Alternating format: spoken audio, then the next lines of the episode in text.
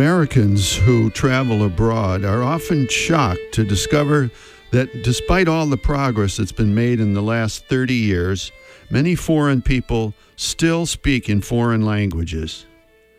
From Dave Barry, who else?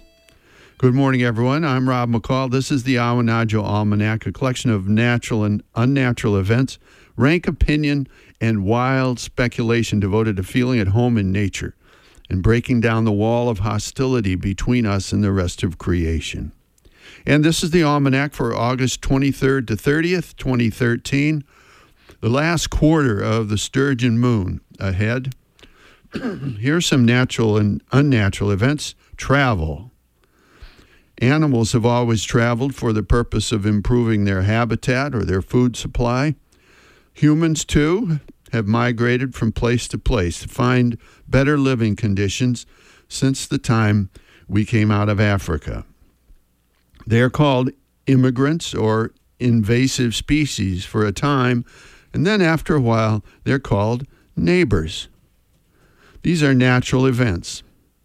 Our age may be the first, however, when so many have traveled so far, so often, for so little reason. People fly thousands of miles to birdwatch or attend a conference or birthday party or reunion. Adele Horin, writing in the Sydney Morning Herald, reports that one round trip from Sydney, Australia to London emits nine tons of carbon dioxide per passenger, the same amount the average person produces in a full year of eating, driving, and heating and cooling their home. This might make one think long and hard about the necessity of air travel for any purpose, let alone vacations, particularly when so many beautiful places are within driving or even walking distance for many families. Your commentator has not traveled by airplane since way back in the 20th hmm, century, not because of any fear of flying. Nothing's more thrilling than that moment of rising above the clouds. But my people were inclined to believe that when God wanted you to fly, he would give you wings, though not in this life. And the longer I live, the more I see it. Besides, the costs, complexities, and gross indignities of air travel now far exceed my willingness to endure them.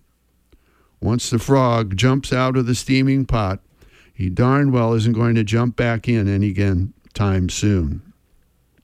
There's a time to travel and a time to stay put. Many of us, like Ulysses, traveled in our youth and then put the oar over our shoulders and set off over the hills to settle down and make ourselves a home. Wanderers may gain their freedom, but lose the strong bonds of neighborhood and community that sustain us through the trials of time and age. The poet Gary Snyder, once a prophet of the wandering beat generation, settled down 45 years ago saying, The most radical thing you can do is stay in one place. And the saddest town of all is the town of transients. Here's a Field and Forest report after last year's overwhelming infestation of the hickory tussock moth their near absence this year is almost eerie. It's like finding a once teeming city uninhabited. Also, now we're seeing the tar spot fungus, which produces black spots on the leaves of Norway maples. Somehow, sugar maples seem to be immune. In serious cases, the leaves turn brown and fall prematurely, but being late in the season, the damage to the trees themselves is minimal and rarely, if ever, lethal. The best thing is to rake up the fallen leaves and compost or burn them. Spraying is not recommended.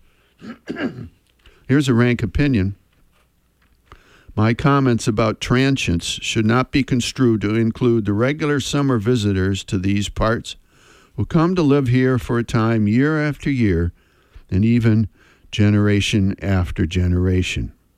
Many of our summer people pay taxes live in the same houses, support the same local institutions, attend the same churches, and maybe drive the same old cars their parents and even grandparents did.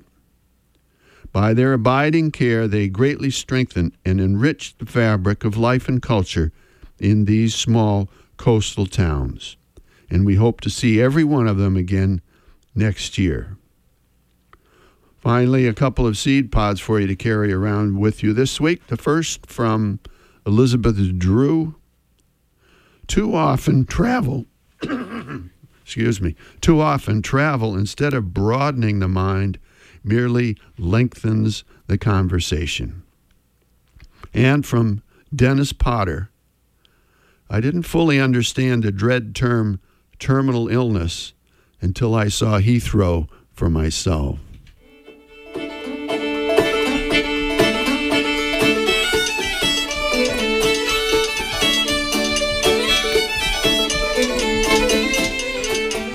That's the almanac for this quarter moon, but don't take it from me. Go out and see for yourself.